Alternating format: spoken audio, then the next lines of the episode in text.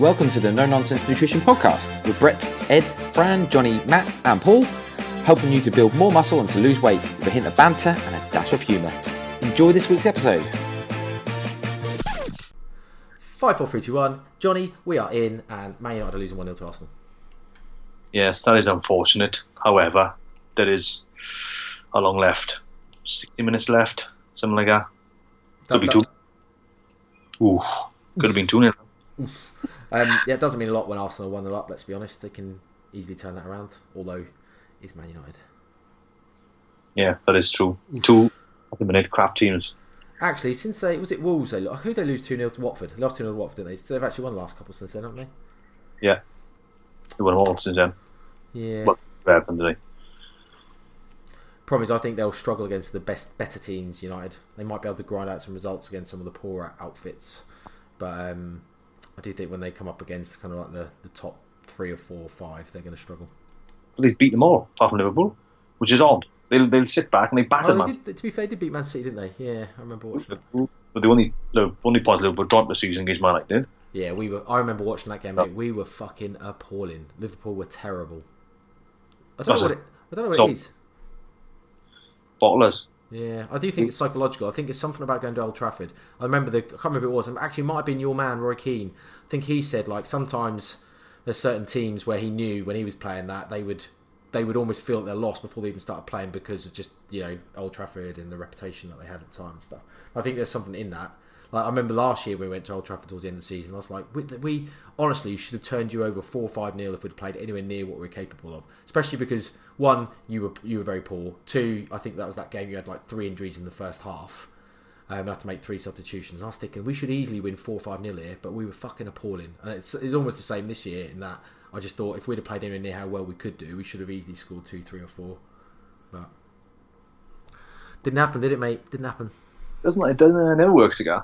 It's you very rarely see two teams at playing at their absolute best against each other because No. All the the other team will always say if they lost, we didn't play our best. Not actually, they were better and stopped us playing totally. Yeah. This, that's always the case. And it's like, oh, we play shit, but they played well, or oh, no team, no two teams played well together. You know what I mean? It is quite often where you get like a fixture that comes up where you think like I don't know. Again, you might get a Man City Liverpool fixture or, or you know like Manchester Derby or whatever fixture. You might get one think this is going to be a cracker. Two brilliant teams. Gonna be, ends up being a right letdown because like you say, either one or, or both the teams end up just playing shit or playing like like the United Liverpool games just end up just being really lackluster and both teams really kind of defensive, don't want to lose that type of behaviour. Yeah, Not much to watch as a fan. That's just how it is, on I suppose. It is how it is, but um, so obviously, if anyone hasn't determined, so it must be what Tu Wednesday night was it New Year's Day, New Year's No Day one- football. Um, we are recording ready for so this will be out on Monday the sixth, sixth. Sounds about right. Something like that. Got to be that. Got to be that. Yeah, I would say so. Um, so, you know, every day is is just rolls into one, and nobody knows what day it is, or day, or anything. Well, Yep. day, maybe not day though. don't know what day of the week it is. Like, is it a Saturday? Is it a Thursday? You must get like that with shift work sometimes, right? Well, I do sometimes. I have to ask what day it is. 'cause I don't know. Does I'm four and four off. It's like, well, what day is it?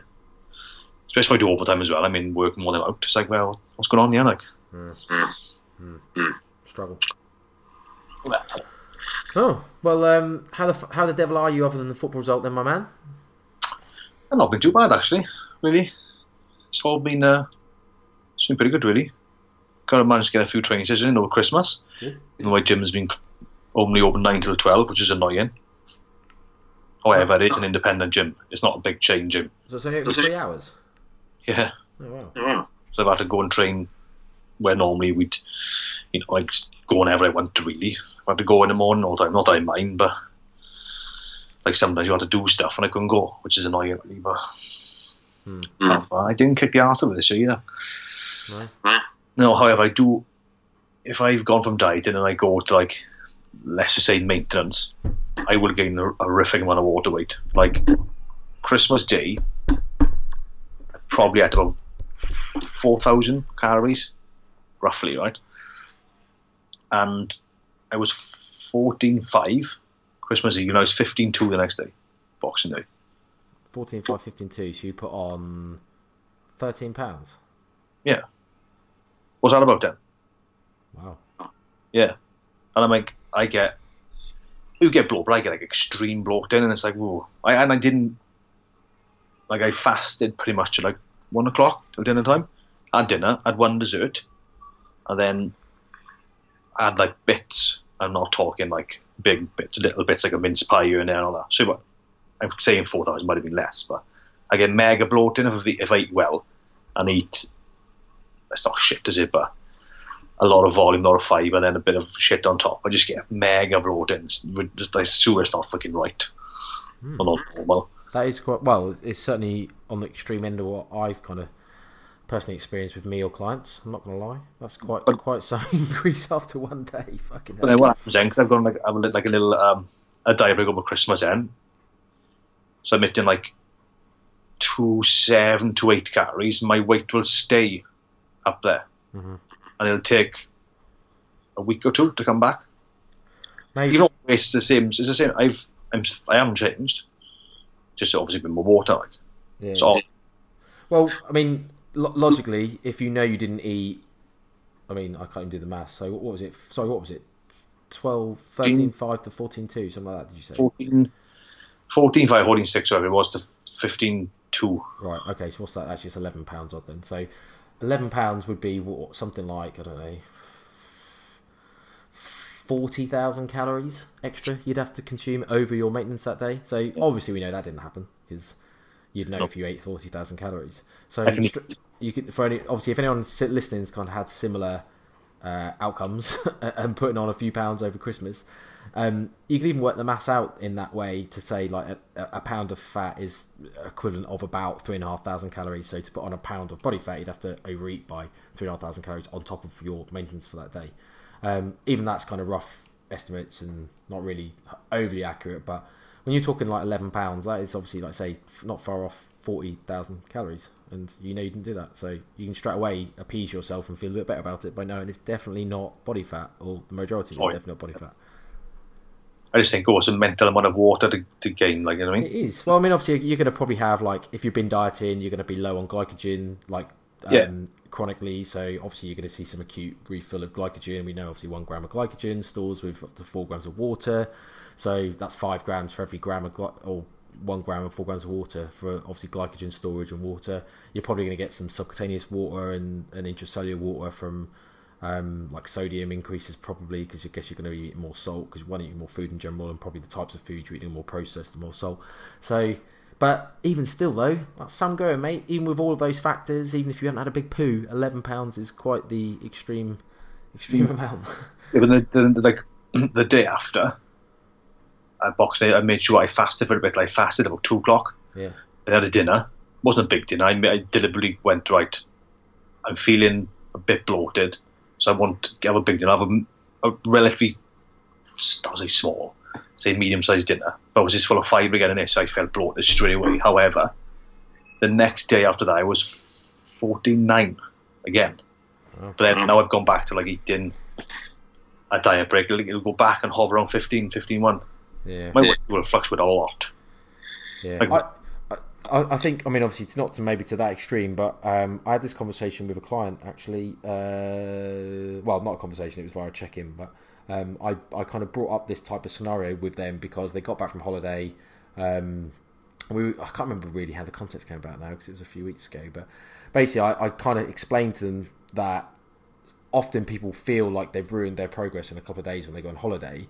Bit like what you're saying, because if you're chronically dieting, or if you're dieting for a holiday, which a lot of people do, they'll feel like, oh yeah, I go away on holiday and I've got a really good physique because I've got, you know, I've dieted and I've not got the abs out or whatever. And then a couple of days of eating higher carbs, higher sodium, higher food volume, um, less activity, can often then mean that you just hold on so much body water, uh, both like intracellular and obviously under the skin and subcutaneously and stuff like that. It does then make you look and feel really like watery or bloated, and all of a sudden you can what look like a decently shredded physique can turn into like really watery and like oh my god I put on loads of weight when it's not because you can come back from holiday and just let things settle after a couple of days, go back to normal eating, and normally that water would dissipate and you're you're kind of looking back to, to, to where you were, but obviously it can feel like you're ruining progress in a couple of days when in reality it is just water. The the only the only way that doesn't happen is if you are real, real shredded. So when you do eat and fill, you look better. Yeah, yeah, yeah. yeah. So basically, you're so shredded that your your I suppose like glycogen storage and, and kind of like your your cells that hold your water just soak it all up, and like I say, you just look bigger and fuller. And actually can draw water away from the skin into the muscles sometimes as well, depending upon which is obviously I guess some of the protocols that you're using when you're on bodybuilding stage and stuff like that. Mm. So, So for like normal people of normal body fat levels, it just makes you look worse, doesn't it? Yeah, I mean, I get. I don't know the physiologic physiology of this, but I guess obviously if you've kind of got more body fat and more body fat cells, um, there's more place for water to hold potentially. So obviously there was this kind of like theory of a whoosh effect in that there used to be a case of because scale weight isn't linear, and you often see these kind of like peaks of of uh, like weight loss, and then all of a sudden you see a massive suddenly a rush of weight loss. I think Lyle McDonald came up with the concept of the whoosh effect, where he thought that as uh, um, adipose was kind of disappearing from adipose, so fat cells, the fat was being replaced with water, so you wouldn't actually see any difference in scale weight. But all of a sudden, the water would dissipate, and then all of a sudden, you see this massive drop in scale. And I don't like obviously that kind of this theory of like body fat holding water basically, or fat cells on water. I don't know whether physiology, because I think the whoosh effect is kind of a theory and not in any way proven. And most people say actually, I don't think it is the case of that's what explains the whoosh effect or not. But maybe it is a case of there are some some physiology where if you do if you are on the bigger side or you've been fatter and you've got more fat cells because you you know fat cells don't necessarily just disappear when you lose fat they just empty maybe there is more space and therefore when you kind of do the things we've talked about where overeat in short periods and have more sodium and stuff maybe you do hold water a lot easier than someone that's never been overweight Makes sense, doesn't it? Well, Yeah. it sounds like makes sense to me. Yeah, yeah. Obviously, we've not studied that that part of physiology, so I don't know the answer. But um, I would say anecdotally that probably makes sense with with me, with with some of the clients I had that have been formerly overweight. Um, they, I think, a lot of those tend to hold on to water a lot easier than than people that maybe that haven't been. So whether that's a physiology or not, I suppose is it's kind of there's some anecdote there that might be a case of the end outcome is you know more transient water in terms of you know holding water and then it dissipating and stuff. Mm. Well, if you've seen it happen, so it doesn't mean you need to know the, the reason why it's happened. So Well, as long as you know it happens, and then you can basically, yeah, because the, the the reason obviously it's important to know this type of stuff is basically to cure anxiety around scale weight and stuff like that. Because, like in your case, if you weren't kind of more educated and, and kind of had a more level head on this type of stuff, you would freak the fuck out thinking, "Oh my god, I've just put on eleven pound overnight. Like that's nearly a stone. How have I put on nearly a stone overnight?" it is. I understand people get freaked out. It's madness, isn't it? Yeah, yeah. It's hard, and it's hard. It's hard not to worry sometimes. Like especially, like I say, if you've been overweight before and scale weight has been kind of like a predominant measure or marker of your progress. When you see it going backwards, it's almost like naturally impossible to not worry about it. Like it's hard to, to kind of put it out of your mind and think, no, it's just a, a number on scales. It doesn't mean anything. I think there's always a little bit in the back of your mind where even though if you try and forget about it, you kind of think, oh, I wish that had happened or whatever. Yeah, I, I, I still get it now. I don't care really. Like I'm saying, oh, that's interesting.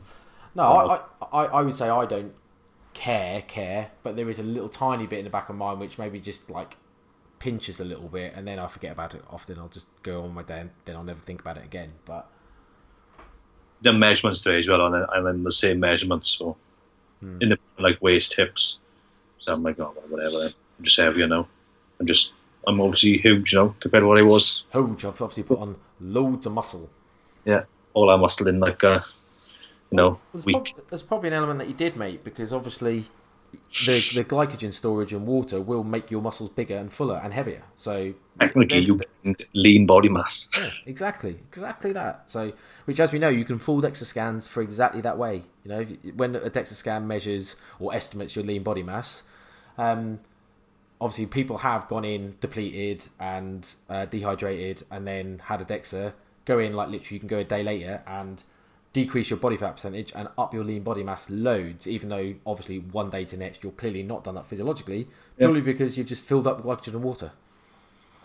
That's why you see these. I can't remember when I seen it before. It's like, oh, who was it? oh, some fool on YouTube. Oh, I've gained. It was something like. Bear in mind, he was well trained anyway. I've gained twenty pound of muscle in a month, and again, what planet are you living on? Obviously, people are believing him because, well, people do, don't they? Yeah. Yeah. And he was just going, oh yes, a DEXA scan again.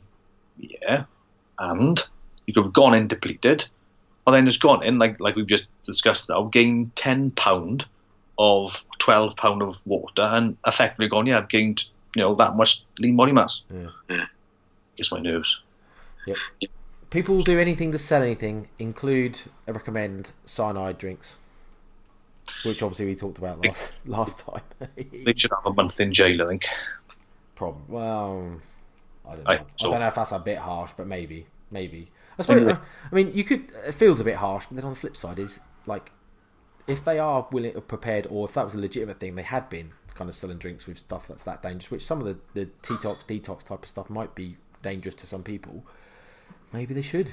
Maybe it is that much that negligent, and maybe they should see prison time. I think so. But pe- people are uh, people are insane. I human human race does does amaze me literally on a daily basis of the stupidity of some people. Like today, I'm back in the car. Bear in mind we live in a very obviously residential area, small roads with blind bends. Some there's a car coming around the corner, fly in, probably doing forty when it should be probably doing twenty.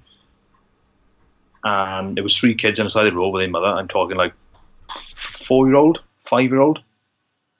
And then obviously you beep and you go, you do realise, as you within choice words, you do realise you just come around a corner, flat out, and nearly had three kids. And the, the bloke's wife or girlfriend actually got out of the car and started shouting at the flimming um, the mother with the three kids. I'm thinking, are these people on what planet are these people on? What planet are you on? Like, I just, I don't know. It's a bit of a rant there. It's alright. I'm just getting hit by a rubber or blow up hammer by summer. That's fine. Can you stop now, Dan, please? Hit him harder. No, don't hit me harder. Yeah, hit him in the nose. That was a uh, we had a uh, Christmas game called Distraction Charades or something like that. I don't know, but it's basically charades where you obviously have to um, do do do your charades or, or whatever it is, but they can you spin a little spinner and then you get different types of ways of distracting you. And uh, one of the ways is getting smashed with a with a blow up hammer while you're trying to do obviously film three syllables or whatever. it's go bang. Okay. It was quite funny to feel. Or there's like little, little rubber balls you throw, or you can make like distract with noises and stuff. And um, or there's one we do all of them. That was hilarious because obviously you just got let's just carnage of people shouting and throwing things and smacking you with, like I say, this block hammer and yeah, good game, worth getting. Amusing. He's amusing. Um, shall we? Uh, shall we get on to topic? So scale weight might come into it. So obviously, hopefully, it's a nice little precursor. We didn't do it on purpose, but it kind of might go into some of the stuff that we already talk about. Um, this is your episode, really, Johnny. This is obviously for you to lead. So um, I feel under pressure now. oh, you can find out how easy it is to host this thing. I'm just gonna, I'm just gonna go ahead and uh, get into it. This is going to be interview style. Are you going to say, right? Here are the questions. Here is question number one. No, No. word on the street is you've been conducting an experiment. Yes, uh, a personal experiment. Yes. So the question is, what was this experiment, or what is this experiment? Oh, that's a loaded question. Um, funny enough, it is because we are recording a podcast episode about it. Um, the experiment. So basically, um, maybe I'll give a little bit of uh, of kind of context and background prior to the experiment, and then into the experiment. So, um, I guess we did. I did a photo shoot in April 2018. Um, that we obviously did through nonsense, new nonsense nutrition, if I can say that. Um, and then since then, so April 18, I have for the predominant part of my macro cycle of both my nutrition and my training. So obviously, a macro being large, the longer term. So macro cycle is typically a year or longer. Um, was basically a longer term goal of to build muscle. So from April, give or take a couple of mini cuts um, or main, or maintenance. I think I had one one kind of mini cut and one maintenance phase leading up to Matt's stag do, where um, obviously wasn't the surplus. The rest of the time, I've pretty much been kind of like trying to mass, um, and obviously I've stuck to reasonably scientifically um, accepted principles of like rates of gain, like basically like usual, tra- like obviously scientifically based training, as you know you'd always want to do. But in terms of like nutrition and rates of weight gain and stuff, I've kind of stuck to around you know the the quarter half percent body weight per month. Um, at a rate of gain, just to try and make sure that I minimise as much fat gain as possible, um, uh, but obviously still being a surplus to try and augment and, and help my training and grow as much muscle as I possibly can. So, and that's basically been from April until October time. So, what's that? That's about well, eighteen months of nearly, I suppose, isn't it? Um, is that right? Yes, about eighteen months, isn't it? Yeah. Confirmed, Johnny. It is eighteen months. Um, so that's a good amount of, of kind of like bulking time, really. Um, I say give or take a couple of minutes. Like I think I probably had a four week mini cut in there, and I can't remember much the maintenance phase was, but two or three weeks maybe. And I don't think there's been any other dieting phase or stuff like that. So you know, that's let's say I feel that's quite a good solid um, amount of time that I've dedicated to a bulking phase. If I know a lot of people hate that phrase bulking, massing, but obviously like I use it because people know what it is. So a time when I'm in a in a calorie surplus and actively trying to put on body weight. Um, with the hope of it's mostly muscle and less body fat, although that's obviously quite difficult to determine, really because we obviously don't. You know, we talked about DEXA, and we don't have even DEXA really to to access to to basically have a good estimate of what we are, what body weight we're putting on. We kind of have to go with things like performance in the gym, how we look, um, circumferences, that type of stuff. Really, scale weight for obviously actual just kind of general weight going on. Um, so yeah, that's that's obviously a bit of like pre-context. So when it came to October, I went away for a week, an all-inclusive uh, holiday, and basically did what I usually do, and just eat and drink and be merry. Um, when I got back, I was kind of like, I quite enjoyed the freedom. So I didn't track anything on holiday. Usually, I'm I like tracking. I like being kind of accurate with my calorie intake because, as I said, I'm trying to force a specific weight, a rate, weight, rate of weight gain. So to do that, I kind of don't want to be freeballing stuff. I don't want to be um, or freewheeling stuff in terms of like guessing how much I'm eating. I kind of want to be a bit more accurate.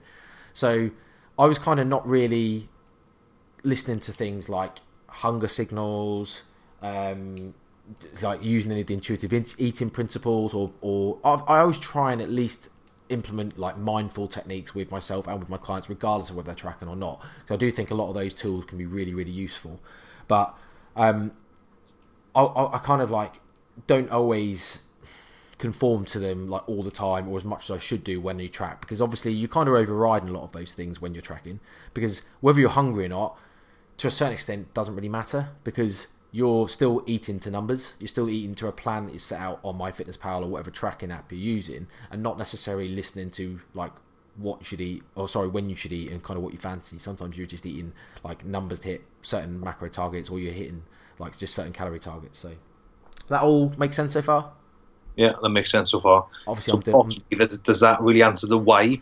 Because you wanted the more freedom. Um, kind of. So this is slightly inspired as well, I suppose, from the stuff uh, Stephanie Buttermore's been doing. So I don't know if anyone who's following, or even Johnny, whether you know who she is or much about her. Um, I don't know anything about her. Okay, so she is a fitness YouTuber slash Instagram influencer kind of thing. She is the girlfriend of one Jeff Nippard, who you probably know Jeff Nippard is.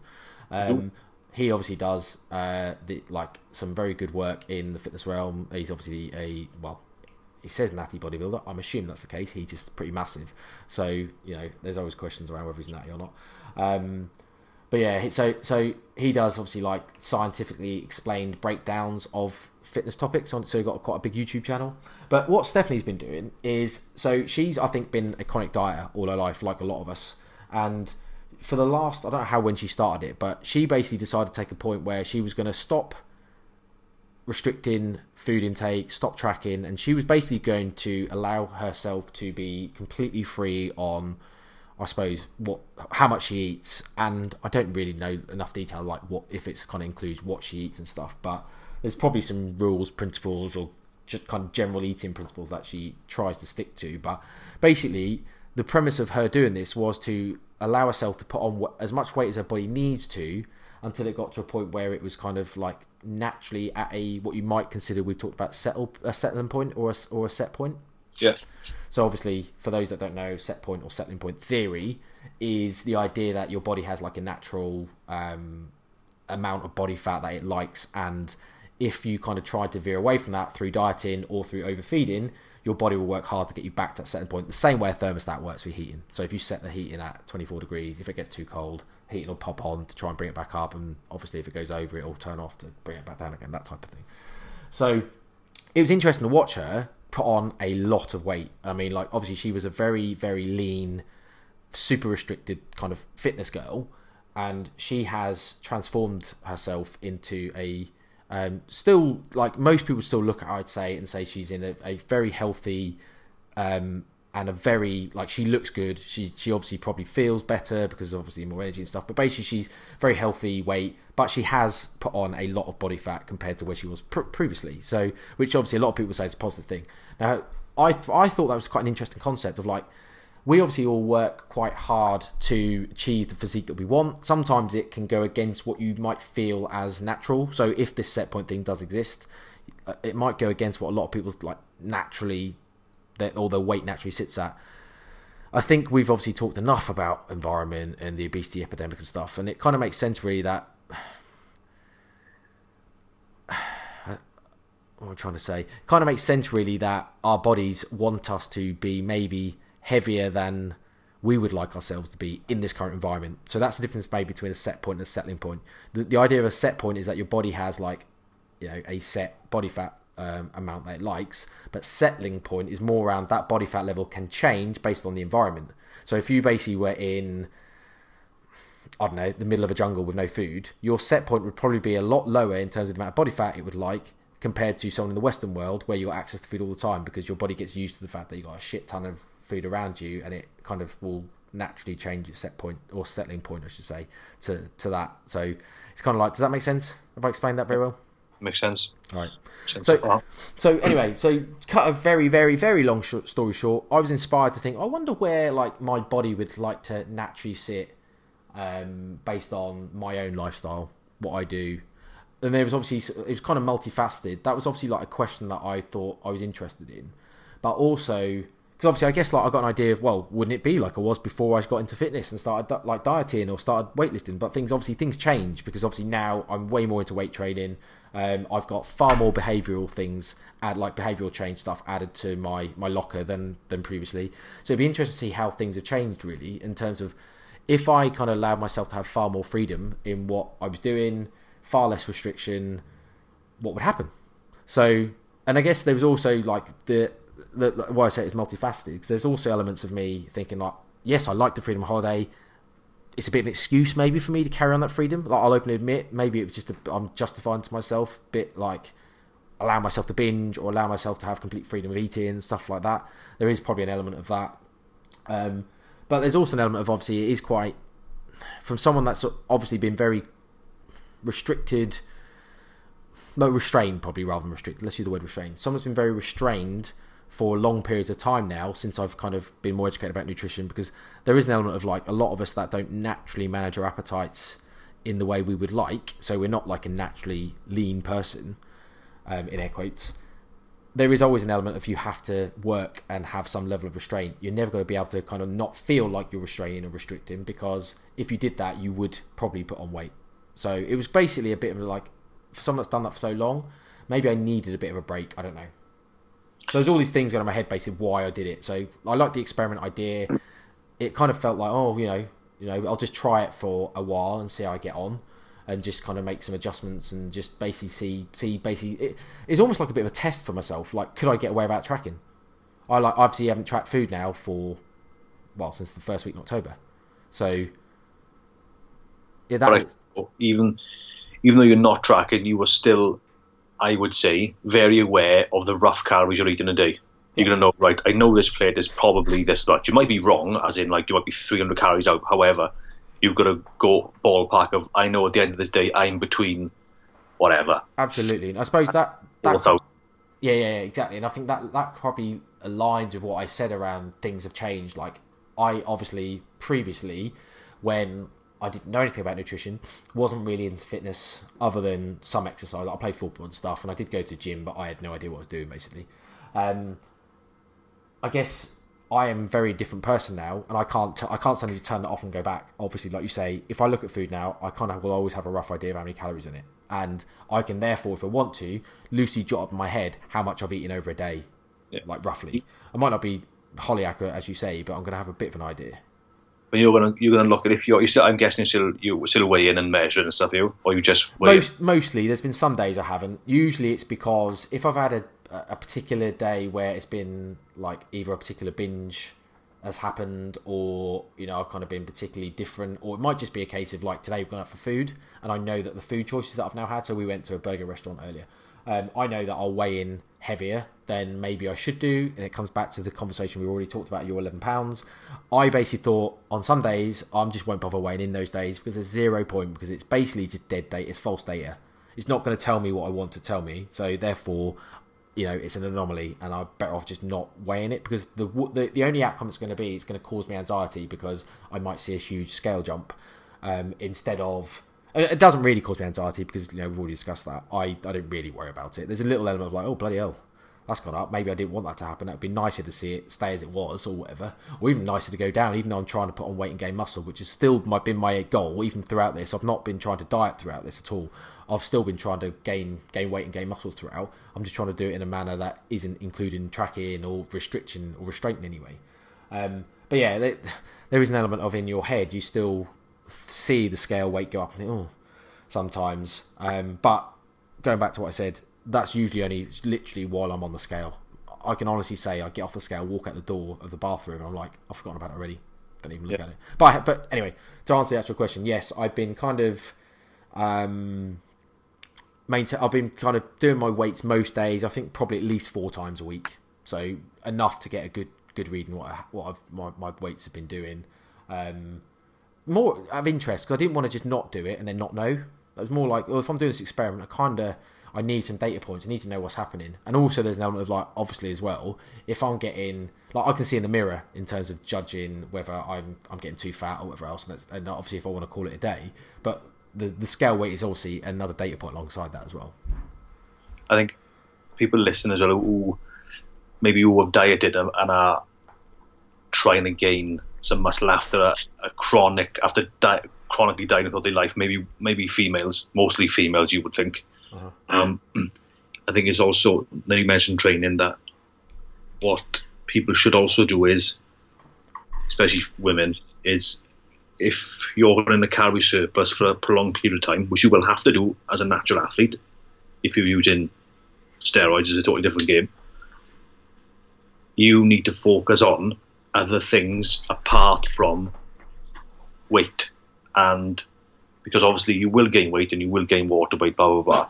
So you need to look at right in the gym now. In this last three months, I've gone from squatting whatever 100k for eight. Now I can do 110 for eight.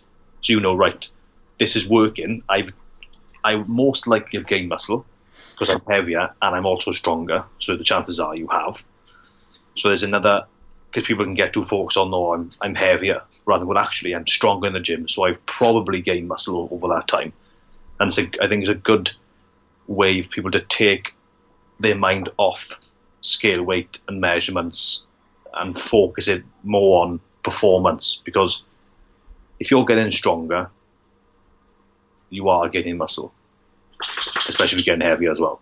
Yeah, mostly. I mean, obviously there's some neurological stuff which could obviously help you increase more or put more weight in the bar and stuff. But over the longer term, especially in the higher rep ranges, so you said obviously like eight or ten or whatever. Um, if you're kind of putting on extra weight on the bar for that, and you're just kind of matching reps, you probably are gaining muscle in those rep ranges. You're going to see less neurological stuff at the higher rep range than you are at, at lower stuff. So Yeah, hundred percent. I think for you, because you know, right, I'm getting too fat there, and the performance doesn't is not increased enough for me to justify keeping this level of weight gain going. You know what I mean? And I think that's it does show the importance of either having knowledge yourself or having someone you can trust and go right. Actually, uh, ooh, no, fine, your performance is that good, so this, you know, one percent a month weight gain is okay mm-hmm. because your performance is so good in the gym that it's all right because it can affect people. You know, especially in chronic. Like most people will either have either been obese and I've lost. weight. There's not many, it seems, that have always been a healthy weight. You know what I mean? Uh-huh. They find it. Those people will find it easy to gain weight, but people who've chronically die will find it harder to gain weight psychologically, even though it's is what they need. You know what I mean? Because chronically dieting is no good for gaining muscle. Yeah. Right then. So, how did you actually set the diet up? Did you tell yourself, right, I'm going to eat four meals a day, five meals a day, three meals a day, or I'm just going to see how it goes day to day. Whatever I do in the day, I'll work my food around my life. more there was absolutely no structure so it was kind of more the latter really um when i say there's absolutely no structure so basically i the, the main thing was i was going to allow myself li- literal freedom so i was going to basically say you've got complete and utter permission to eat what i want when i want um but that being said there were some priorities that i would always have in mind in that you know the usual healthful type of eating that we would explain and try and promote everybody. So I was still going to make sure that I focused mostly on whole foods where I could, um, or certainly at least get enough, even if it wasn't, even if focus is the wrong term. But I still make sure I'm kind of getting enough, like you know, minimum five portions of fruit and veg a day, protein at every meal, um, you know, enough fiber, those types of things. But I was going to allow myself to basically have anything else I, I wanted or fancied. Um, which I suppose it's it's hard because obviously I don't want to confuse anyone to confuse the experiment with like you did an intuitive eating experiment because this was not an intuitive eating experiment. This was not that in the slightest because obviously there are fundamentally principles of intuitive eating that you should be following, which I didn't.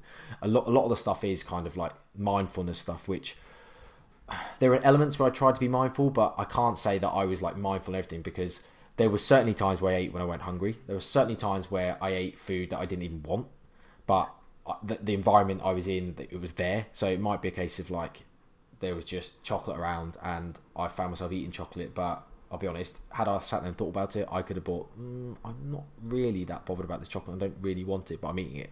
So I can't say like I don't want people to confuse and think, oh, Brett did an ex- intuitive eating experiment because experiment because that's not what it was at all. It was kind of more just a. I don't really. I don't even have a name for it. I don't even know what to call it because it was it was purely a case of just just having you know complete permission to eat, almost like eating like a normal person. I don't I don't know. It's weird. It's, fun, it's a funny one. So Edu- educated normal person. I don't mean educated as in general education, no, but I don't edu- mean, yeah, in terms of having some nutritional knowledge. Yeah. Um, listen to this, and they want to try and oh, I'll eat what I want. Don't because it's not, you're not eating what you want, you and you still got structure in your head. If you've been, if you're obese or very heavy in your diet, and you think you can do this, you can't. yeah. None of us harsh, but you won't be able to because you haven't got the what you call it, maybe the the nutritional education or experience to be able to pull it off. Because, like we said earlier, in your head, you know, I know I'm eating about this many calories. Like people who, who've never tracked will never know mm-hmm. how many calories this is because you think, oh, granola's healthy. However, a big bowl of cereal is like 800 or something ridiculous or whatever. Innit? When someone thinks it's 300, so they're already, you know, 500 calories out of one meal Yeah. multiply out with five meals, you, you're going to be in a bad place. However, you know you can do this and be able to track things in your head and adjust things if necessary. Yeah, I, I mean, I, I could, but I'll be honest. Like, maybe I've given their results away, but I don't. I don't think I did because, I- as as I say, I was kind of almost purposely trying to let myself eat to whatever my body was always telling me to eat. And again, I don't want people to confuse that in like, oh, being intuitive eating because that's not what intuitive eating is. Um, but basically, if I was hungry, I ate. If I fancied something, so like kind of the more hedonic style of eating, I had it. I didn't. I didn't really very often, basically say no to to if there was something I wanted. So I guess there's an element of there was some structure in that. I you know I still had breakfast, lunch, and dinner. Um, just if there was snacks I wanted in between, I would basically have them. Um, I, t- I suppose like my breakfast. Breakfast okay, so maybe I'll go through some of my food choices, shall I? In terms of give a bit people a bit of an idea of what I was eating. So I would say like in terms of calorie wise, I was probably consuming anywhere between three and four thousand almost every day. so quite a lot. Where have you? Uh, I uh, well, I started this at about 180 pounds, just under I think 179, something like that. So, um, obviously not massively active, although I do hit 10,000 steps pretty much every day. Obviously, I train five days a week. I would say my maintenance calories is about two and a half. So I was probably anywhere from a 500 to a 1500 calorie surplus most days, if not every day. It's quite substantial. So again. It's quite substantial. Yeah, not not a small surplus by any stretch. Um, and obviously, if I was following the, the scientific consensus, it was way over and above what I would recommend and what I was doing previously. So doing obviously up to October when I was trying to manage stuff kind of a bit more acutely, uh, accurately. Um, I was obviously a lot slower weight gain than what I've now done. So that's why I said about am I giving the game away a little bit, but um, I must just say. So obviously I started that at 179 pounds in the second week in October. So I think something like the I got back from holiday the 8th of October. I don't really want to count the week while I was on holiday because obviously I just binged on holiday like everyone else does, all inclusive. But um, I then weighed in this morning at 194 pounds. So that is still only obviously a 15 pound increase, but over three months that works out as a percentage of what uh, three percent a month, which is way over and above. I, I'm, I guess I just made that in my head that figure, so I don't think I got it wrong, but around that.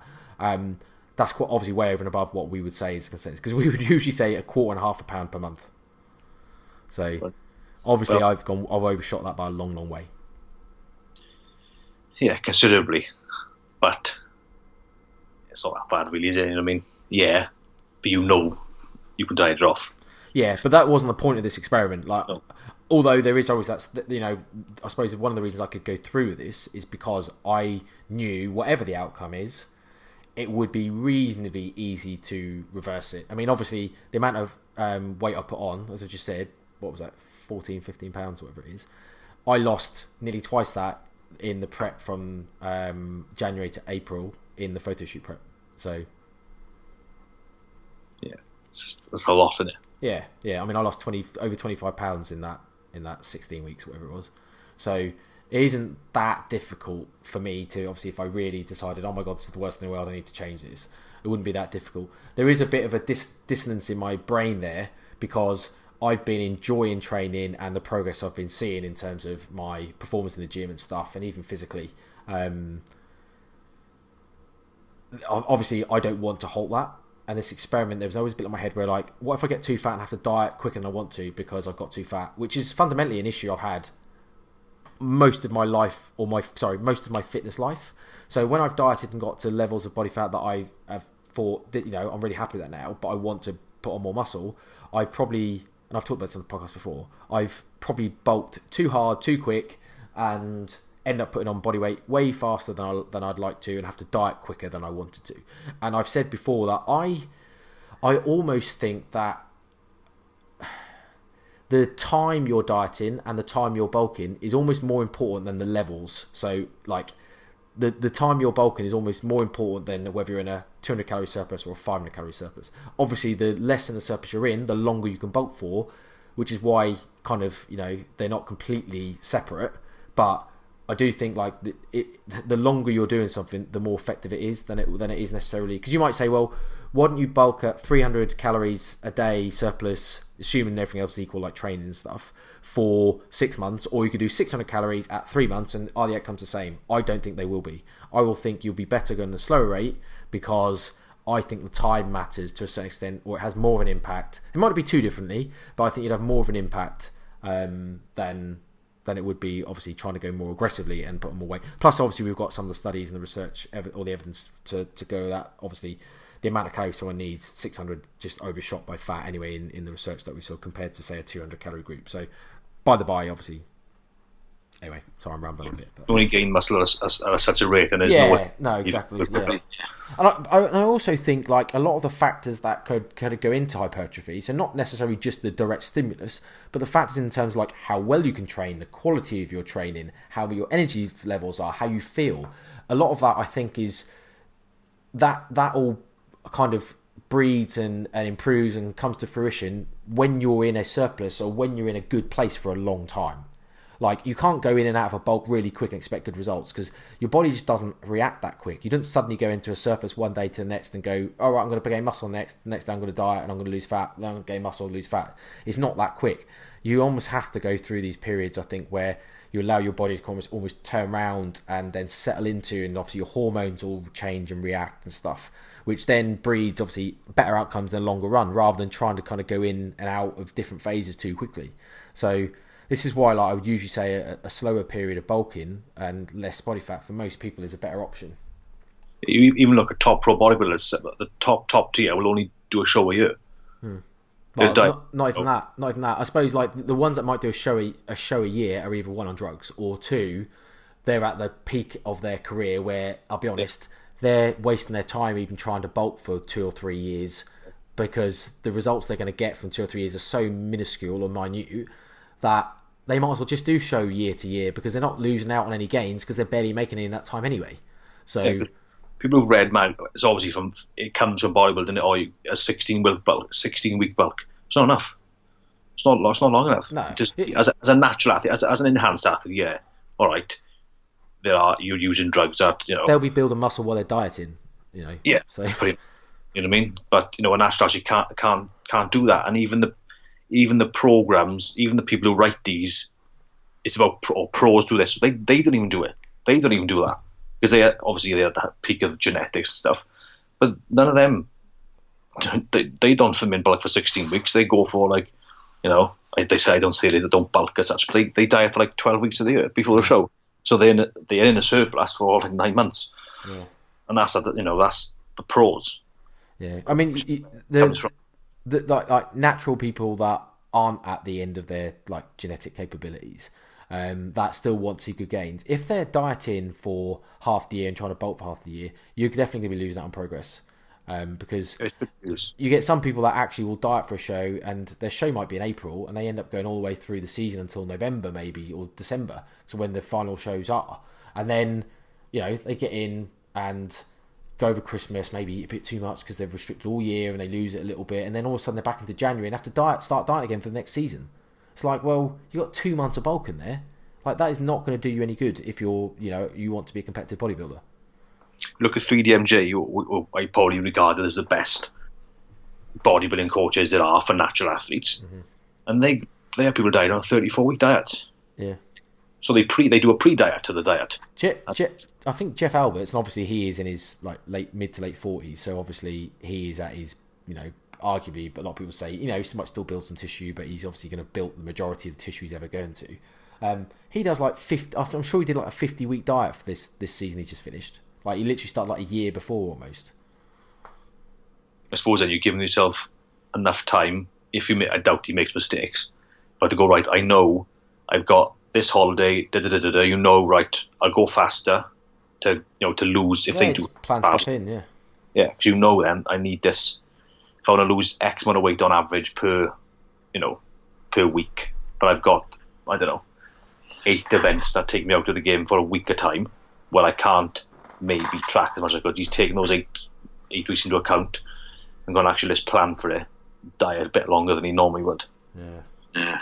I think most people don't need to plan that far in advance because most people are not going to ever step on stage.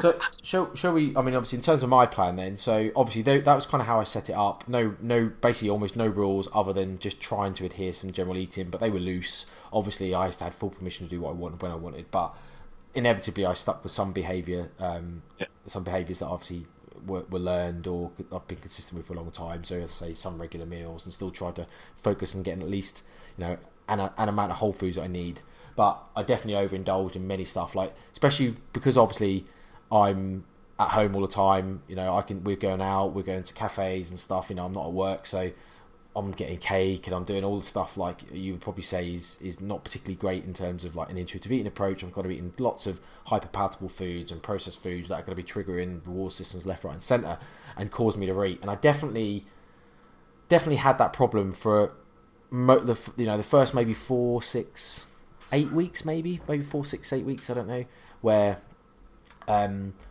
I my appetite was kind of okay, no, nothing. You know, I, I, was, I was never really like any point like feeling hungry as as you'd expect really for someone that hasn't dieted in in well a year and a half almost. Um, the, the, the I suppose the the main issue really was kind of got to a point where I was just starting to find myself naturally swaying away from those rules that I or not rules but those kind of priorities that I'd set myself because all of a sudden I started like I didn't the thought of eating something like the types of meals that I consistently eat day in day out just didn't feel that appetizing or appealing to me any longer which I suppose again would would probably be logically expected. Um, but it, it almost got to a point where if it was a lot of effort to make a specific type of food, I just couldn't be bothered to do it because almost the reward wasn't worth it. Yeah, okay, yeah, that makes sense. You've So- been in dep- uh, a surplus for so long. If I was the other way around, though. Yeah, well, it's, it's, um, it's exactly the opposite the other way around. If you're dieting, it's almost like you're prepared to make anything if it tastes, you know, if it'll taste good and it'll satiate you, and you'll spend all the time in the world in the kitchen making stuff. Yeah. But I'd got to a point where I felt like the absolute opposite in that I it, like your brain. Obviously, we, no, we've talked about this in terms of like Stephan Guyenet's work on obesity and some of the research that he links to in terms of reward centers in the brain, and you know, like you- there's the um, optimal foraging theory of um, where there's something a mechanism there's the hypothesis that you have a mechanism in your brain that basically assesses the work required for specific foods if you think of hunter gatherers a hunter will basically work out is it worth going after that lion or is it better off to sidetrack off the hunt and go find like a fucking uh Buffalo. no, well, I was going to actually, well, something else, but I was going to say like a beehive full of honey kind of thing. Because obviously there's a shit ton of calories in that beehive, which is very easy to climb a tree and just drink, basically. Um, whereas obviously he might have to spend four days trekking through after this, you know, buffalo lion or whatever the hell he was going to hunt, almost. And obviously they they they they're going to they're not going to spend a lot of like hunters are naturally not going to spend a lot of time foraging for like low calorie lettuce, um, because if it's a lot of effort and they get a very low reward back because it's fucking lettuce for Christ's sake, there's like almost no nutrients in it and no calories. They're better off expending their time trying to go off something with far more calorie dense and far more nutrition and, and obviously going to support their survival. So this kind of plays in my head almost that I think this makes sense that as I was overfed, not in any way worried about starvation or dying, which obviously I know is ironic or funny thing to say in the Western world, but as you're overfeeding, you're getting fatter, your body's less worried about starvation. All of a sudden, like your reward systems are like, nah, that fucking plate of chicken, broccoli, and rice ain't that appetizing, mate. Don't bother making it. And almost that, naturally, I just couldn't. I genuinely couldn't be bothered to start making like what you consider healthful foods, um, and I was just resorting to more and more like crap food basically because I couldn't bother to make it.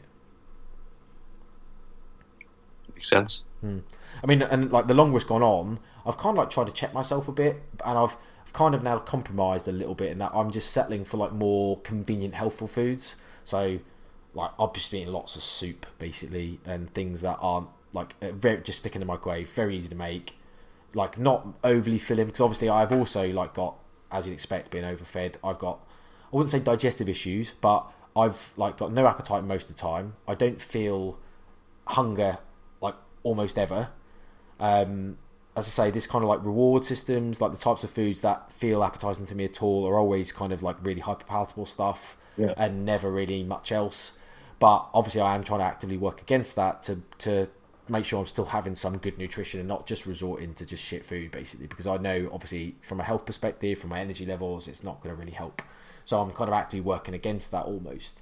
Um, so I'm just eating like, as I say, soups, toasties that are reasonably easy to make and that are quite tasty. So they're worth. They're almost like oh, they're, they are at least they, you know they taste nice. So like a nice cheese toasty dipped in soup, that type of thing. So it's it's almost like a compromise where it's not the unhealthiest of meals. It's not really hard to make, um, and it just basically is enough to satisfy me. It's not overly filling and like I'm not. I, I almost feel like I'm always eating and I've always got food, even though I'm probably settled now to only having three meals a day. It's weird. So yeah, like, this, I'm, I'm not. is three meals. Yeah, I mean, I'm not. I'm not always eating. Like, I'm not. I'm literally not always eating, but I'm always digesting food because it feels like my digestive system's almost so slow nowadays because I'm just overfed for so long.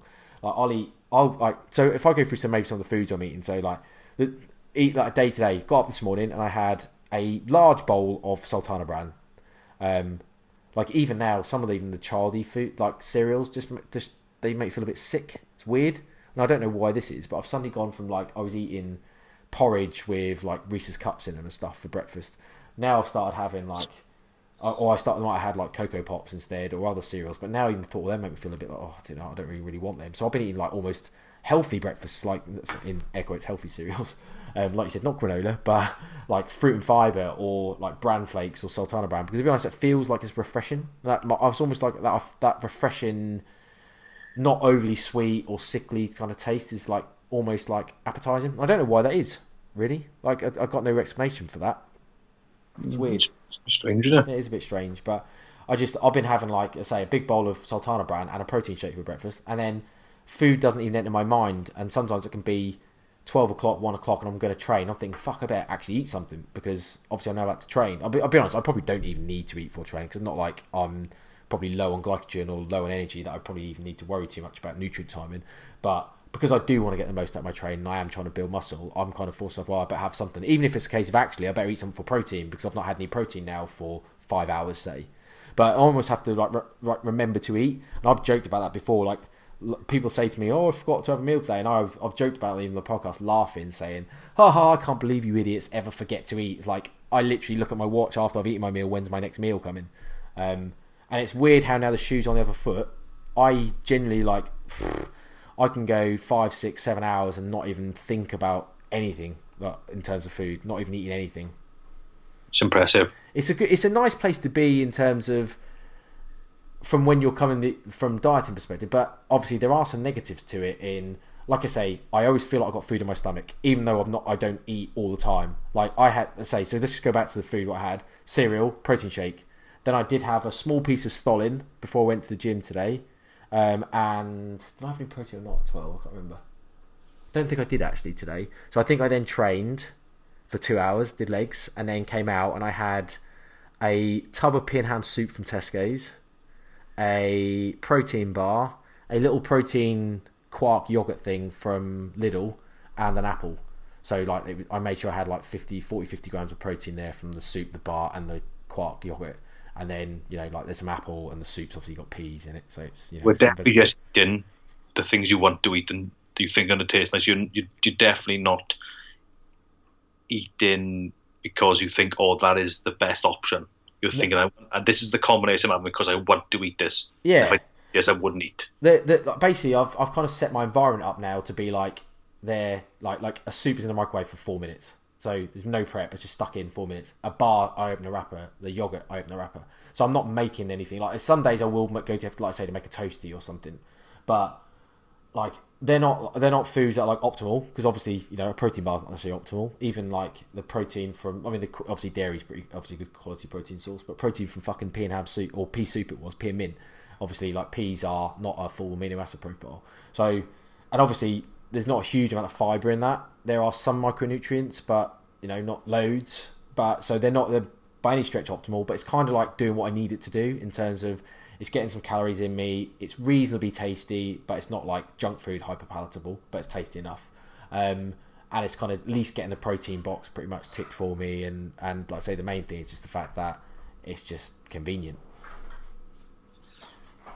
Enough, fair enough, because you're doing so much, you think, oh, I just can't be asked to cook all the time when what's convenient and easy to eat. Mm. Doesn't get the calories and protein in. Yeah.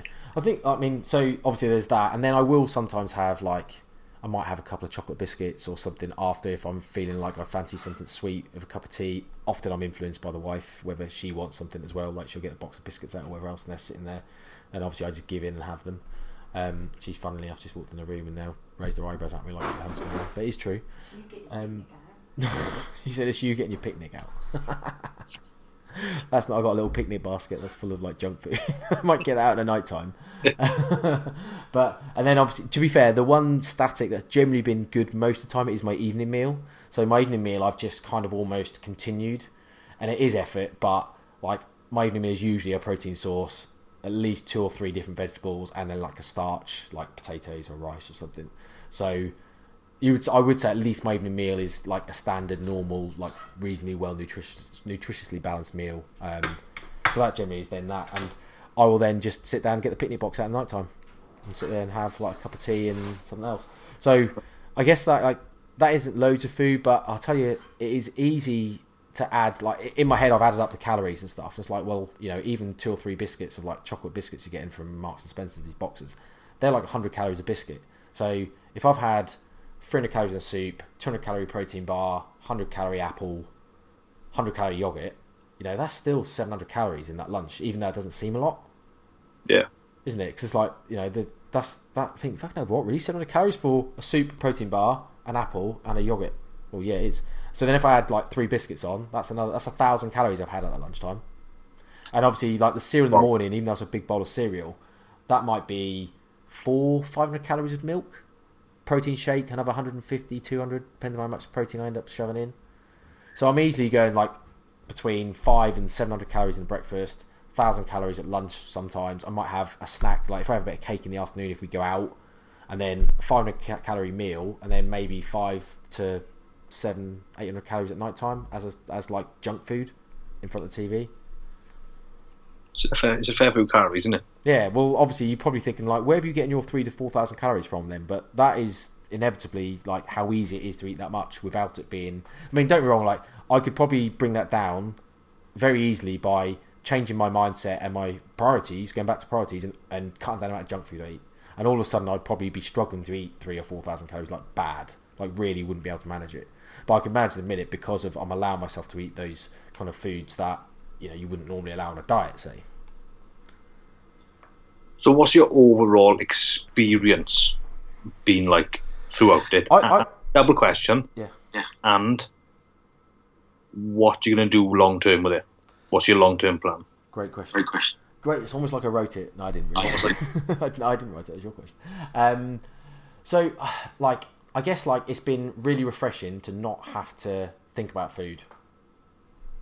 Um, the flip side of that is obviously if someone does have really strong like goals or issues with their body, then this may not be a good thing to try out because I think this is probably what I'm doing now is half the problem people have in managing their nutrition and therefore the physique they want. Because obviously, I've put on quite a lot of weight, you know, in that time period. I'm notice noticeably fatter in my um, progress pictures and stuff. Um, so that might not really sit well with people. So obviously, that, but my experience has actually been like almost the opposite. This has obviously kind of almost made me, not made me, allowed me to kind of just push through it and maybe think, "Do you know what? I actually feel okay. Like I know I, I look very different than I did 18. Well, obviously I look massively different than I did 18 months, nearly two years ago now. So obviously, like being reasonably, like very lean, not shredded, but very lean for the photo shoot, to now being like what I would consider very wobbly around a lot of bits. Like all, you know, we Fluffy. joke, yeah, very. I don't like the word fluffy, but yeah, very fluffy.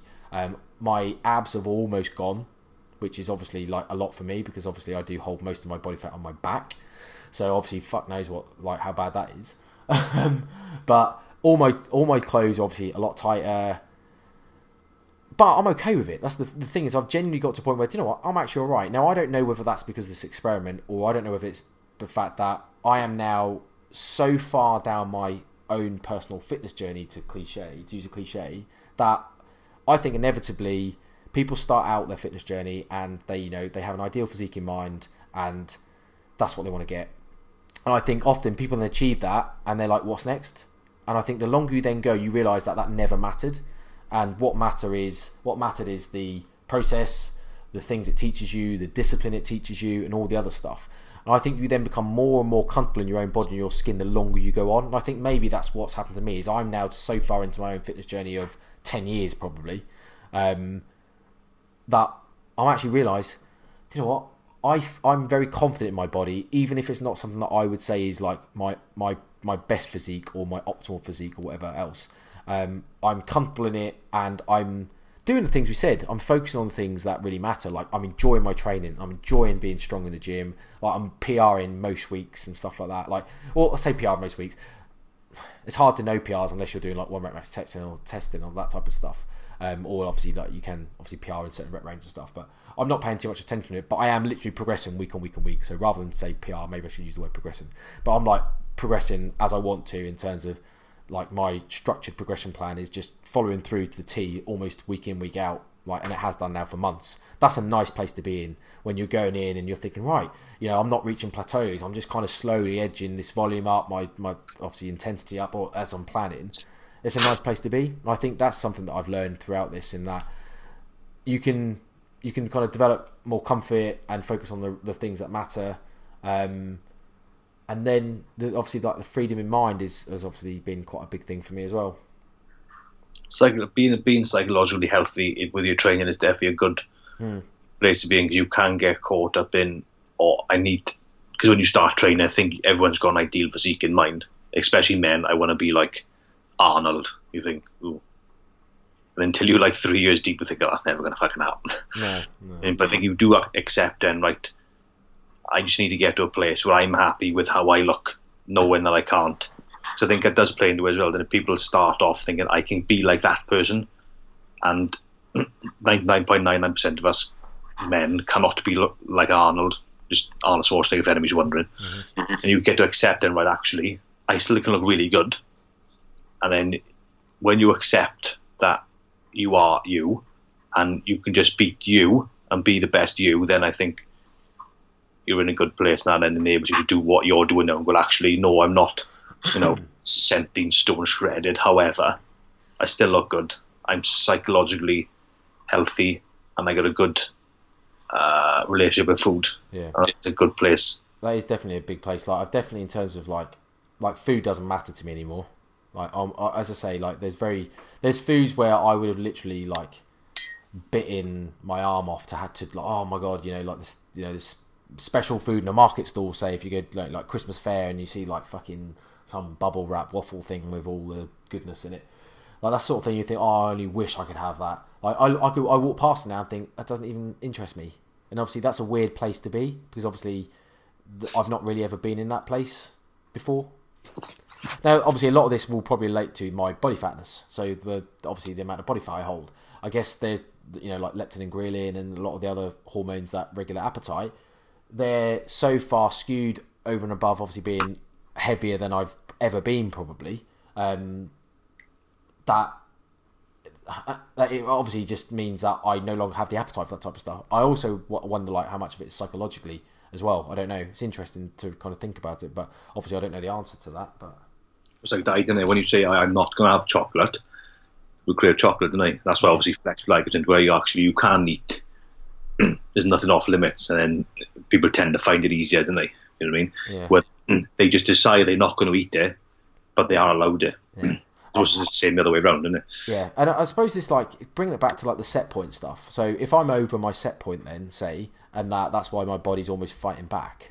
Um, this it kind of shows you really. I'm I'm maybe experiencing what a lot of people that are naturally leaner experience. You know, like we always laugh about. In fact, he he messaged me today actually. Dan did Dan Meek. We laugh at Dan saying like he's basically got the appetite of a pigeon. Um, because he just can never put on weight because he just his body just doesn't want to eat. He just got never got any appetite to eat.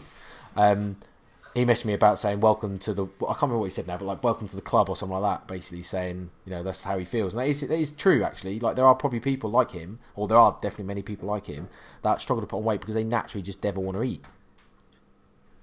Yeah, it is true, but I suppose there is ways around it, like liquid calories. Yeah, Oh. exactly. They got you've always got to they've got to do the anti-diet stuff. They've got to do all the things like you said, liquid calories and hyperpalatable stuff to, to get more calories down them. But all I'm saying is, in terms of like their effort levels in in moving away from their set point, is obviously hard for them, even though they're lean, because that's just where their their almost set point naturally is.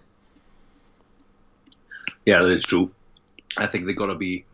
I think you've got to have a certain mentality as well to force feed yourself, and to make sure you don't develop a poor relationship with food. I mean, because I think because that could happen to some people, couldn't it? They could eat so much that they just get a poor relationship with food, Yeah. whichever way. It, it, it's so related to my experience. I mean, I don't know. I, I would say obviously I've got a, a good relationship with food now. Um, certainly because most of it just doesn't appeal to me. So that would probably be quite a good relationship. But then who's to say that if I don't go back into dieting after a couple of weeks, my appetite comes back and all of a sudden things do become more attractive? I don't know. Who knows? It probably will. You probably find it probably come back very sharpish now. When you restrict, right, I'm going away, I'm going for whatever, 1900 calories. You can go pretty sharpish. You can go, oh, I fancy that, uh, whatever, 200 calorie biscuit. You think, oh, but do I, can I justify eating that now? Yeah. I suppose you get there. You go to that phase where I'm on 19 whatever, 1900 calories. I can't justify eating that. And then over time, then you start to crave that food because you think, oh, I can't really justify eating 200 calories of just a tiny biscuit. That's not going to really affect my appetite in any positive way whatsoever. Maybe that's become like, oh, I crave that now. I fancy that.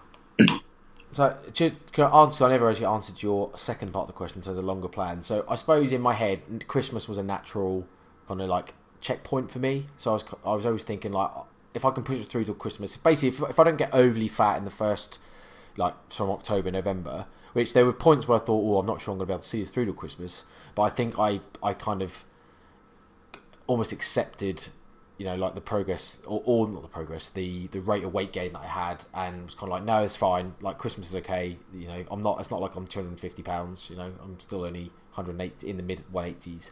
So I managed to push it through to Christmas, and Christmas comes as almost like a natural checkpoint. So I, I'll be honest, I haven't got an answer to what the longer term goal is because I have got some what I've alluded to already, some issues in that I want to continue this experiment and see how it goes. Um, because part of me doesn't want to stop the progression I've had in my training, which when you go into a dieting phase, okay, you can still progress when you're dieting. We're not saying that obviously you're not going to build any muscle. We're not saying that, or it's impossible to build muscle, I should say. We're not saying that you still can't progress in your training, but obviously it is a lot harder. When you suddenly go into a dieting phase, you've got less substrates available. It is obviously makes training a little bit harder, and, and often a lot of the you know your training adaptations have to change um, or your training models have to change in line with a diet in terms of maybe reduce volume a bit, and even sometimes you know depend upon how you, you, your kind of performance goes, even some of the intensity. So there's that part of me which think I don't want to kind of that to happen. I don't want to like slow down progression or stop progression, but obviously as well there's an, there's an element of me thinking that I have now almost two years of bulking. I'd be like the thought of getting shredded or lean again does make me, you know, ooh, appeals a little bit. I wouldn't mind it. So I suppose it depends what happens. Um, there is also an element of the whole digestive issues and stuff in terms of like feeling full all the time. Um, I've said when I've trained sometimes I've had like a bowl of cereal and then like trained an hour and a bit later and I've felt sick training because it just hasn't digested. It's almost like my digestion has slowed down a lot because you know, I, I wouldn't even say because like loads of food I'm eating all the time, but for some reason, this digestion just seems slower.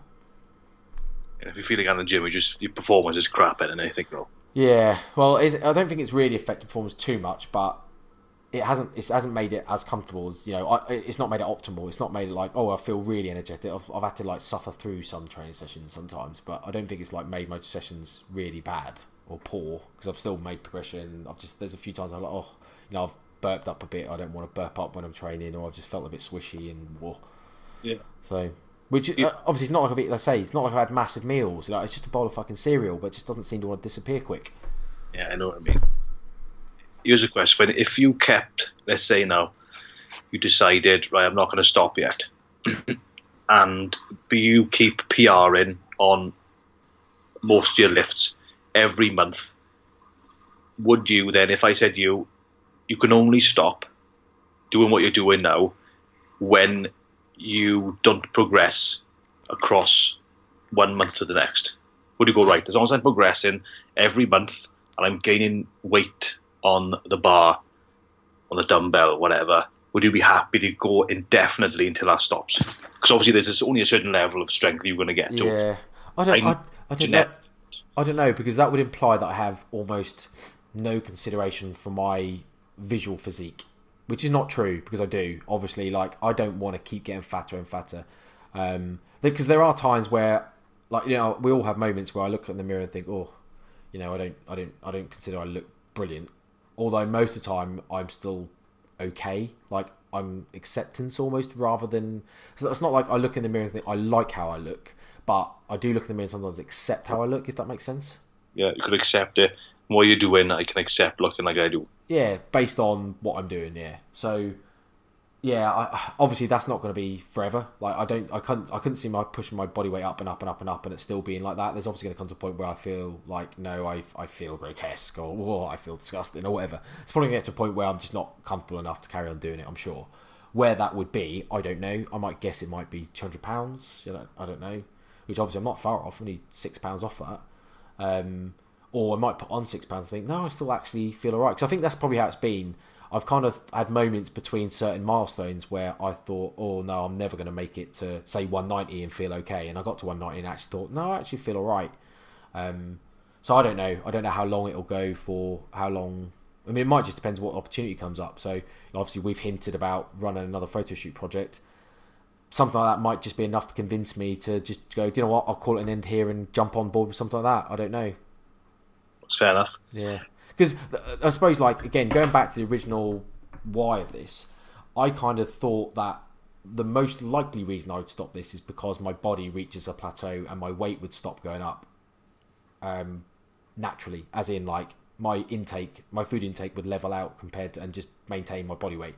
My like the amount of food I naturally want to eat would just maintain. That hasn't really shown any signs. There's been moments where it looked like it might be slowing down, but then sometimes it then peaks again. So that hasn't really shown any signs that I'm really gonna like reach my set point. Say, although like I say, the appetite stuff and the things would suggest otherwise, in that I am over my set point. But then I might be overriding that set point because of the foods I'm allowing myself to eat, like shit food. Like if I basically stuck to a whole food diet, I might have plateaued and reached my set point and not like pushed over and above ages ago, and my body weight might have settled ages ago, like five, ten pounds ago. I don't know, but well, there's a big difference between eating quote unquote clean all the time mm. And allowing yourself, you know, hyperpalatable foods. It's a much harder to gain if you would purely just going on right. I'm only going to stick to, you know, lean meats, which you wouldn't do in a bulk, really, would you? Because it's just be putting stuff in a, into an all straight away. I'm only eating chicken, turkey, veg, rice, potatoes. It's like, well, that's a lot harder than going, yeah, I'll base 70% of my meals around that. However, I will have like granola, I will have bread, honey, bit of chocolate, which is easy to eat, easy to consume, and easy to slam calories in. Yeah. Or a mince pie every day since like mid October is basically what I've done. That's fair. Were they, were they 90, 200 calories a go, were they? Yeah, two, between 200 and 250, depends what brand I buy. So the questions of appetite and when you think you'll stop, you've pretty much answered. Yeah. Yeah. Um, if, if it was down to appetite, I'd have stopped now, I think, because as I say, my actual appetite. So I just want to establish the dip, like if it's for homeostatic appetite, i.e., like the appetite that makes you want to eat to maintain your body weight. I think I'm way over beyond that. The hedonic like appetite in terms of the types of eating you eat purely for pleasure, that's still okay for the most part. I'm still eating foods for pleasure. Um, in fact, they need to be pleasurable for me to eat them almost. You get like what you mentioned earlier about not wanting to eat and stuff. It's what I had after Christmas and Boxing, You feel so bloated, but imagine I, would hate it to feel right. You feel like that, but because you struggle to get weight, you have to eat again in the morning. Like for me, I ha- I didn't eat all morning because I, I felt bloated and horrible. Yeah. Imagine imagine having to force yourself to eat again. There are times Big. there are times where I'm like that basically now. That's what that's kind of some of the stuff I'm talking about. It's not all the time, but there are some moments where like I feel a bit like that at lunchtime, but I know I need to get a protein seven in. So it's kind of like, oh. And I could just have a protein shake, which sometimes I do, and obviously, but even then, like drinking a protein shake on top of it, liquid sometimes be the worst. Sometimes just drinking mm. a load of liquid is worse than eating, you know, like some actual protein, but it just sits on top. It feels like I don't know yeah, I know what I mean. I've had that before. It's like, oh, not very nice. Like, really. Positive and negatives from what?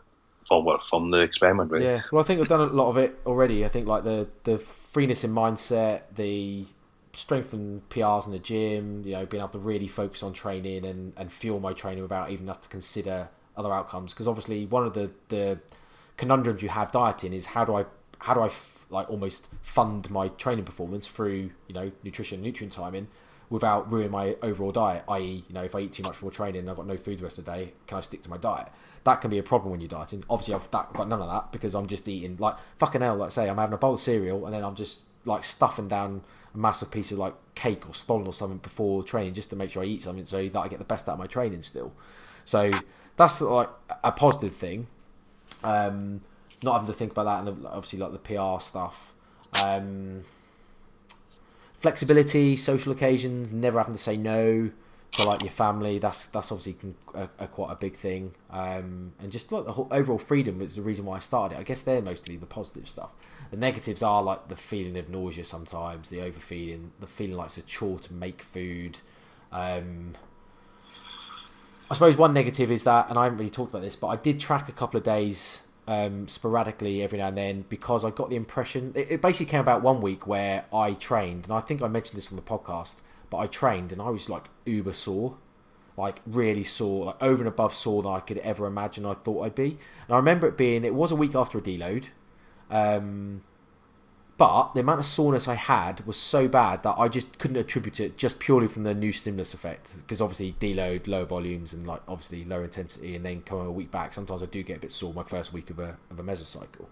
But this was over and above. I couldn't really picture or or put on why. Like my I was so so sore. And part of me thought, I wonder whether it's because I'm just maybe not recovering enough because I'm not eating enough protein. And I did track a couple of days where I was like, actually, I am under eating. So obviously, for most part, we would we would recommend around uh, at the higher end anyway, one gram per pound or two point two grams per kilo. I, so one gram per pound would be around the you know one eighty. I was probably eating about one twenty.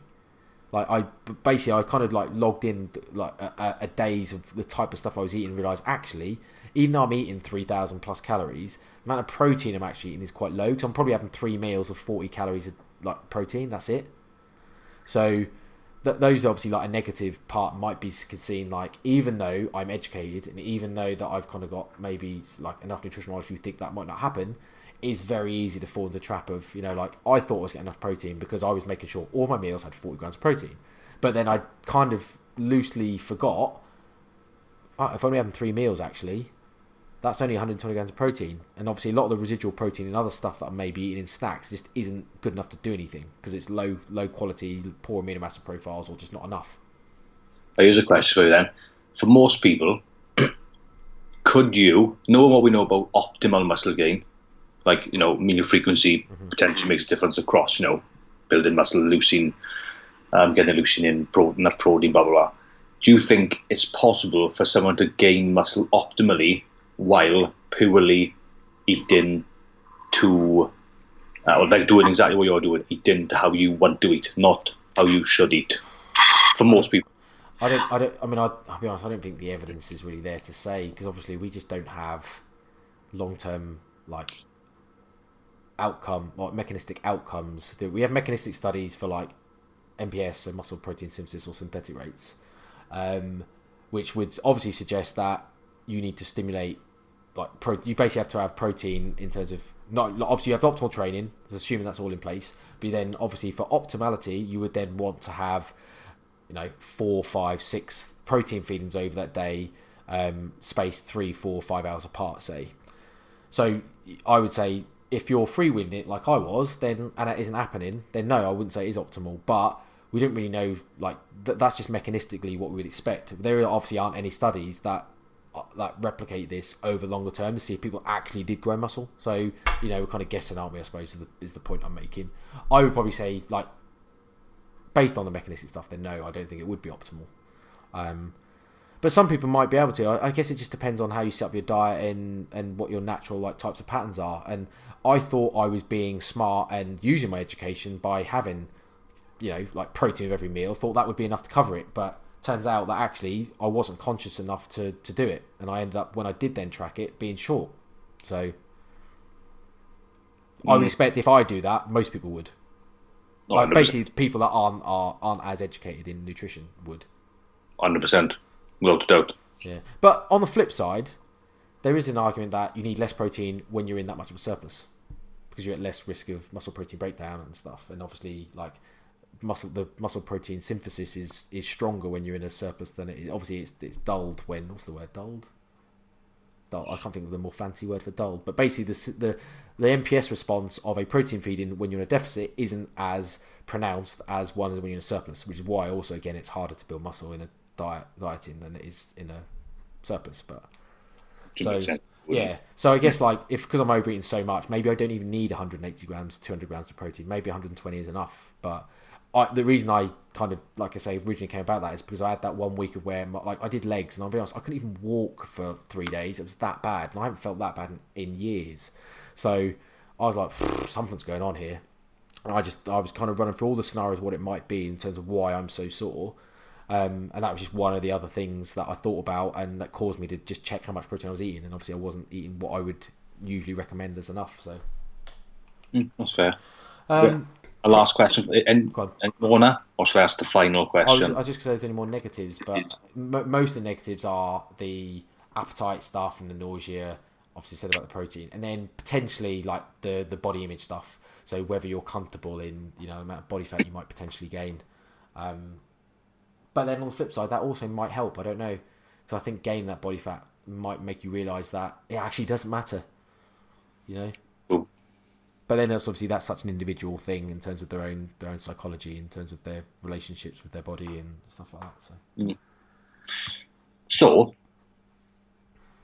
would you do it again, and would you use it with clients? do you know what this? So I've I've I suppose I've always been quite a pro tracker, and not in that like I oh you must track if you work with me you track because that is by far like I have more non-tracking clients than I do tracking. Um, I also have clients that go periods of tracking and periods of not tracking. Um, I have clients that obviously have tracked, have not tracked, have gone back to tracking, have not tracked. So, but I do. I am the type of person that I think like your body, your bo- your body's accurate in terms of like you might not count calories your body do your body does. So if you want to be optimal, you probably do want to have a really good idea of what you're putting in to, to basically reach your, your goal as optimally as possible. So that's why sometimes I would probably lean more towards tracking. What I would say, maybe this has made me feel like some of, for some people, or maybe maybe more people, I don't know, it, the, the freedom might be a really important thing, or might be a really positive thing. So maybe not necessarily important, might not be the word, but it might be an actual really positive thing. So, and it does show me that you can do it but I think I would obviously have to make a few tweaks. So for me, I would obviously have to try and somehow make those priorities more prominent and rely less on like so. So obviously this this whole experiment was around pure permission and no restriction. I think I would probably start to implement a bit of restriction in some way. So therefore, like these the kind of priorities I talked about in terms of nutrition would have to be more prominent because I think one of the things that has probably meant I've put on more weight than I than, than I needed to is because I allowed myself more shit food basically than I should do for most people. Um, and I think that's if if like basically managing the amount of body weight I put on was a goal, as in terms of not overdoing it.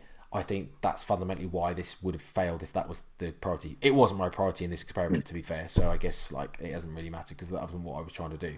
But if it was something that you would use with clients, um, then brilliant. I think obviously like this type of experiment would be great for someone with like potential eating disorders. Obviously, we don't work necessarily with or not. It's not on their own anyway. We don't we don't work with people with eating disorders because obviously we're not clinicians. Um, we'd only work with obviously with a you know in partnership with a with an actual clinician. Um, but I think this is the type of practice that maybe they would that a lot of people that treat eating disorders might use. So obviously they they go in a different way, probably massively different way of implementing it than I did. Obviously, I just chose to do it. Someone with an eating disorder can't just choose to do it. Um, but I guess like obviously that would help with that type of thing potentially in, in allowing people freedom to eat and experiment and, and stuff like that. I don't know. I'm kind of waffling a bit in that area, I suppose. But um, but yeah, no, I think I, obviously I would do it again. I would just, I say, make a few tweaks. Um, I'll be honest, there are times where I've used this almost with clients, but just maybe not to this extreme. So for this amount of time, I'll probably use it more with shorter periods. So this type of approach to things can work really well with holidays, um, holiday periods like Christmas and stuff, where you want to set some priorities and rules, but you want people to have the freedom to enjoy their social times. So Yeah. I suppose in a certain way we do. I probably already do use it, but just not to the extreme or extent that I've done now, where it's like full on, no restriction, and for obviously now three over three months, which is obviously quite doesn't sound like a lot of time, but obviously you can do you can put on a lot of body weight in that time if if you Oh, easy. if you show no restriction whatsoever. So you can which I, which I have. So yeah, you can gain a lot of weight in three months. I think it it, it, it will work with certain clients, innit? but you you obviously have to know a bit about the client, don't you, to to be able to give them that sort of approach, and then but obviously give out give almost like loose guidelines. You know, if you gain, well, not necessarily loose, maybe strict almost to a certain extent. Mm. I think for for most people they would need some sort of if they were going to track and they're going to eat to how they felt, like you'd have to go. It would there would have to be other things in place so you could stop them Yeah. going too far. I, I think I think if I was to use this with, like more specifically like what I've done, but with clients, the tweaks I would do is probably align it way, way more with the intuitive eating style of approach in terms of like implementing like strict mindful eating practices um, and that type of stuff.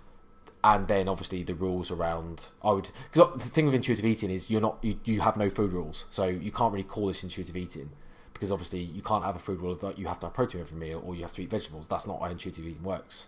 Um, intuitive eating there aren't supposed to be zero food rules, um, but I think you can you don't have i hate boxes. I don't like like you know this is why you would talk about anti-diet so much and different like extremes. I hate extremes. I hate having to box shit.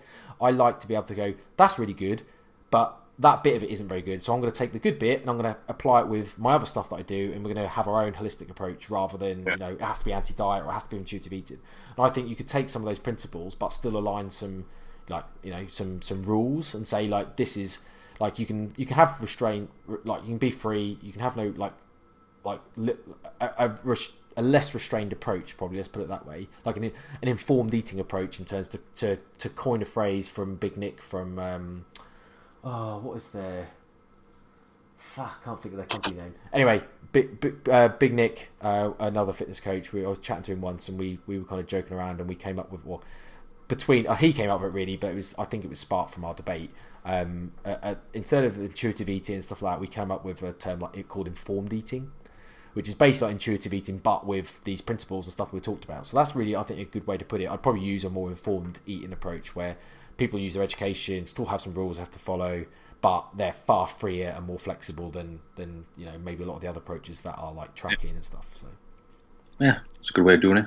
Yeah, um, I, I kind of feel like I just want to underline a couple of things that might have been lost in the ramble. So, like the point of the experiment around why I did it was partly, and a lot of it to do with like my finding my set point, which I suppose, like as a conclusion, I don't know whether I can answer whether I found it because a lot of the things you would say that would imply I have found it, like my appetite and stuff. I would say yes, I you know I'm, I'm probably now over my set point. My body's trying to fight back a bit, but then on the flip side is I'm still putting on weight which then kind of is a bit of a counter argument to me saying that. Um, and like I say, that's probably down to the fact that I'm still pushing up my settling point because of the food environment I've created by allowing myself to eat all the shit food. So hopefully that's kind of like concluded it a bit in terms of what the experiment point was and where I'm at with it. And obviously it hasn't ended yet because obviously I've not finished. So it'd be interesting to see when you do finish and yeah. what the result is. I don't think it'll be far off, to be honest. I don't know. I think just purely the appetite stuff and the the bit the being sick of food is probably getting to a point now where I'm a diet feels quite nice. Dare I say it? You know what I mean? Yeah. I sort of I do do. Yeah, but uh, then, like I said, I might be two weeks into a diet and think, "Fuck that! I wish I'd go back to this again." Last thing you always want someone you can't have at the time. No. Or, may, or maybe the next one should be let's try and reverse this and you know not track during a diet and and see how I can get on and just you know maybe come up with another type of I don't want to say non-tracking diet because obviously I've done it before. I've done it with clients, so it's not like it's not. It wouldn't be a big surprise or a big experiment, but maybe some other type of experiment that fits in these types of principles, but weight loss instead of control absolutely control your food environment by your you know you just don't buy chocolate, you don't buy snacks, you don't buy calorie foods, you don't buy higher calorie foods. You could do it then because you'd have to deliberately go out of your way to go and find something high calorie if you yeah. create it. So it's easy to do if you can ultimately control your food environment. Yeah, well, that's that's what I say. Maybe that's the next experiment. Not have any like restraint on food intake and calorie intake uh, per se, but maybe it is a case of actually the experiment will be right. Let's see what your set point or settling point is if you manage your environment as in I don't allow myself that shit food. I don't buy the shit food. I don't go out to cafes and eat cake and fucking everything else that I've been doing. So and then see what happens then. Do I start? To, will I naturally just start to lose weight? Who knows? Probably. You would. I think you would drop from where you are. Yeah, because I, I, do believe I am over my set point, and I think the reason that I'm not losing weight is because of, like I say, this the environment that I've set, I've kind of created for myself. So interesting. Yeah, they are. These things are interesting, and they? They'll expect. Well, it's been an hour and a half's worth of chat, my friend. So hopefully people find it. In- oh, we've obviously found it interesting, hence we've gone on for this long. But um, it's been an interesting conversation. Yeah, must... yeah. Um, I'm not looking forward to trying to put on a suit though anytime soon because um, I'm not sure I'm going to fit into any of them. Buy a bigger suit. I, well, obviously, uh, I go back to my corporate job in a few weeks, and I'm gonna have to try and put on a suit that I haven't worn in seven months. This could be interesting. Interesting. You probably will have to get another suit. Uh, well, there is every uh, every chance of that. Um, or I better go on a quick three week crash diet. and lose like ten pounds. if I could, well, be fair, mate, that wouldn't actually be that hard. I think three weeks, ten pound. I think at the point I am at the minute, ten pound would be quite reasonable in the first three weeks. Yeah, it should be right. That shouldn't it? Yeah. So um, who knows? I, I'm joking around, really, but yeah, New suit. probably. Right. On that note, mate, unless you've got any more questions, I've, I said I really enjoyed that. Thank you for letting me talk about that experiment. Obviously, we've been saying we would do it for a little while, but um, hopefully the listeners found it useful and a, a bit of an insight into a different different topic, I suppose, or a different thing. Definitely interesting. Something uh, people to look at and question themselves about it. If anyone does have any other questions that I didn't answer, feel free to uh, get in touch. So email or whatever, Instagram, blah blah blah. Don't forget you eat lean codes, NNN10. Lol, cheeky plug. Get that out there if anyone wants to save any money on cheese. I think that's I think that's fine to plug. cheese. Yeah, I haven't talked about it in ages. Like not at least since the last episode. So there, get it in. Yeah. Eat clean. Right, my friend. Um, let's adios, shall we then? Signing off. Right, Boyle. See you in a bit. See you in a bit, bud. Thanks for listening to the No Nonsense Nutrition Podcast. We'll speak to you all next week.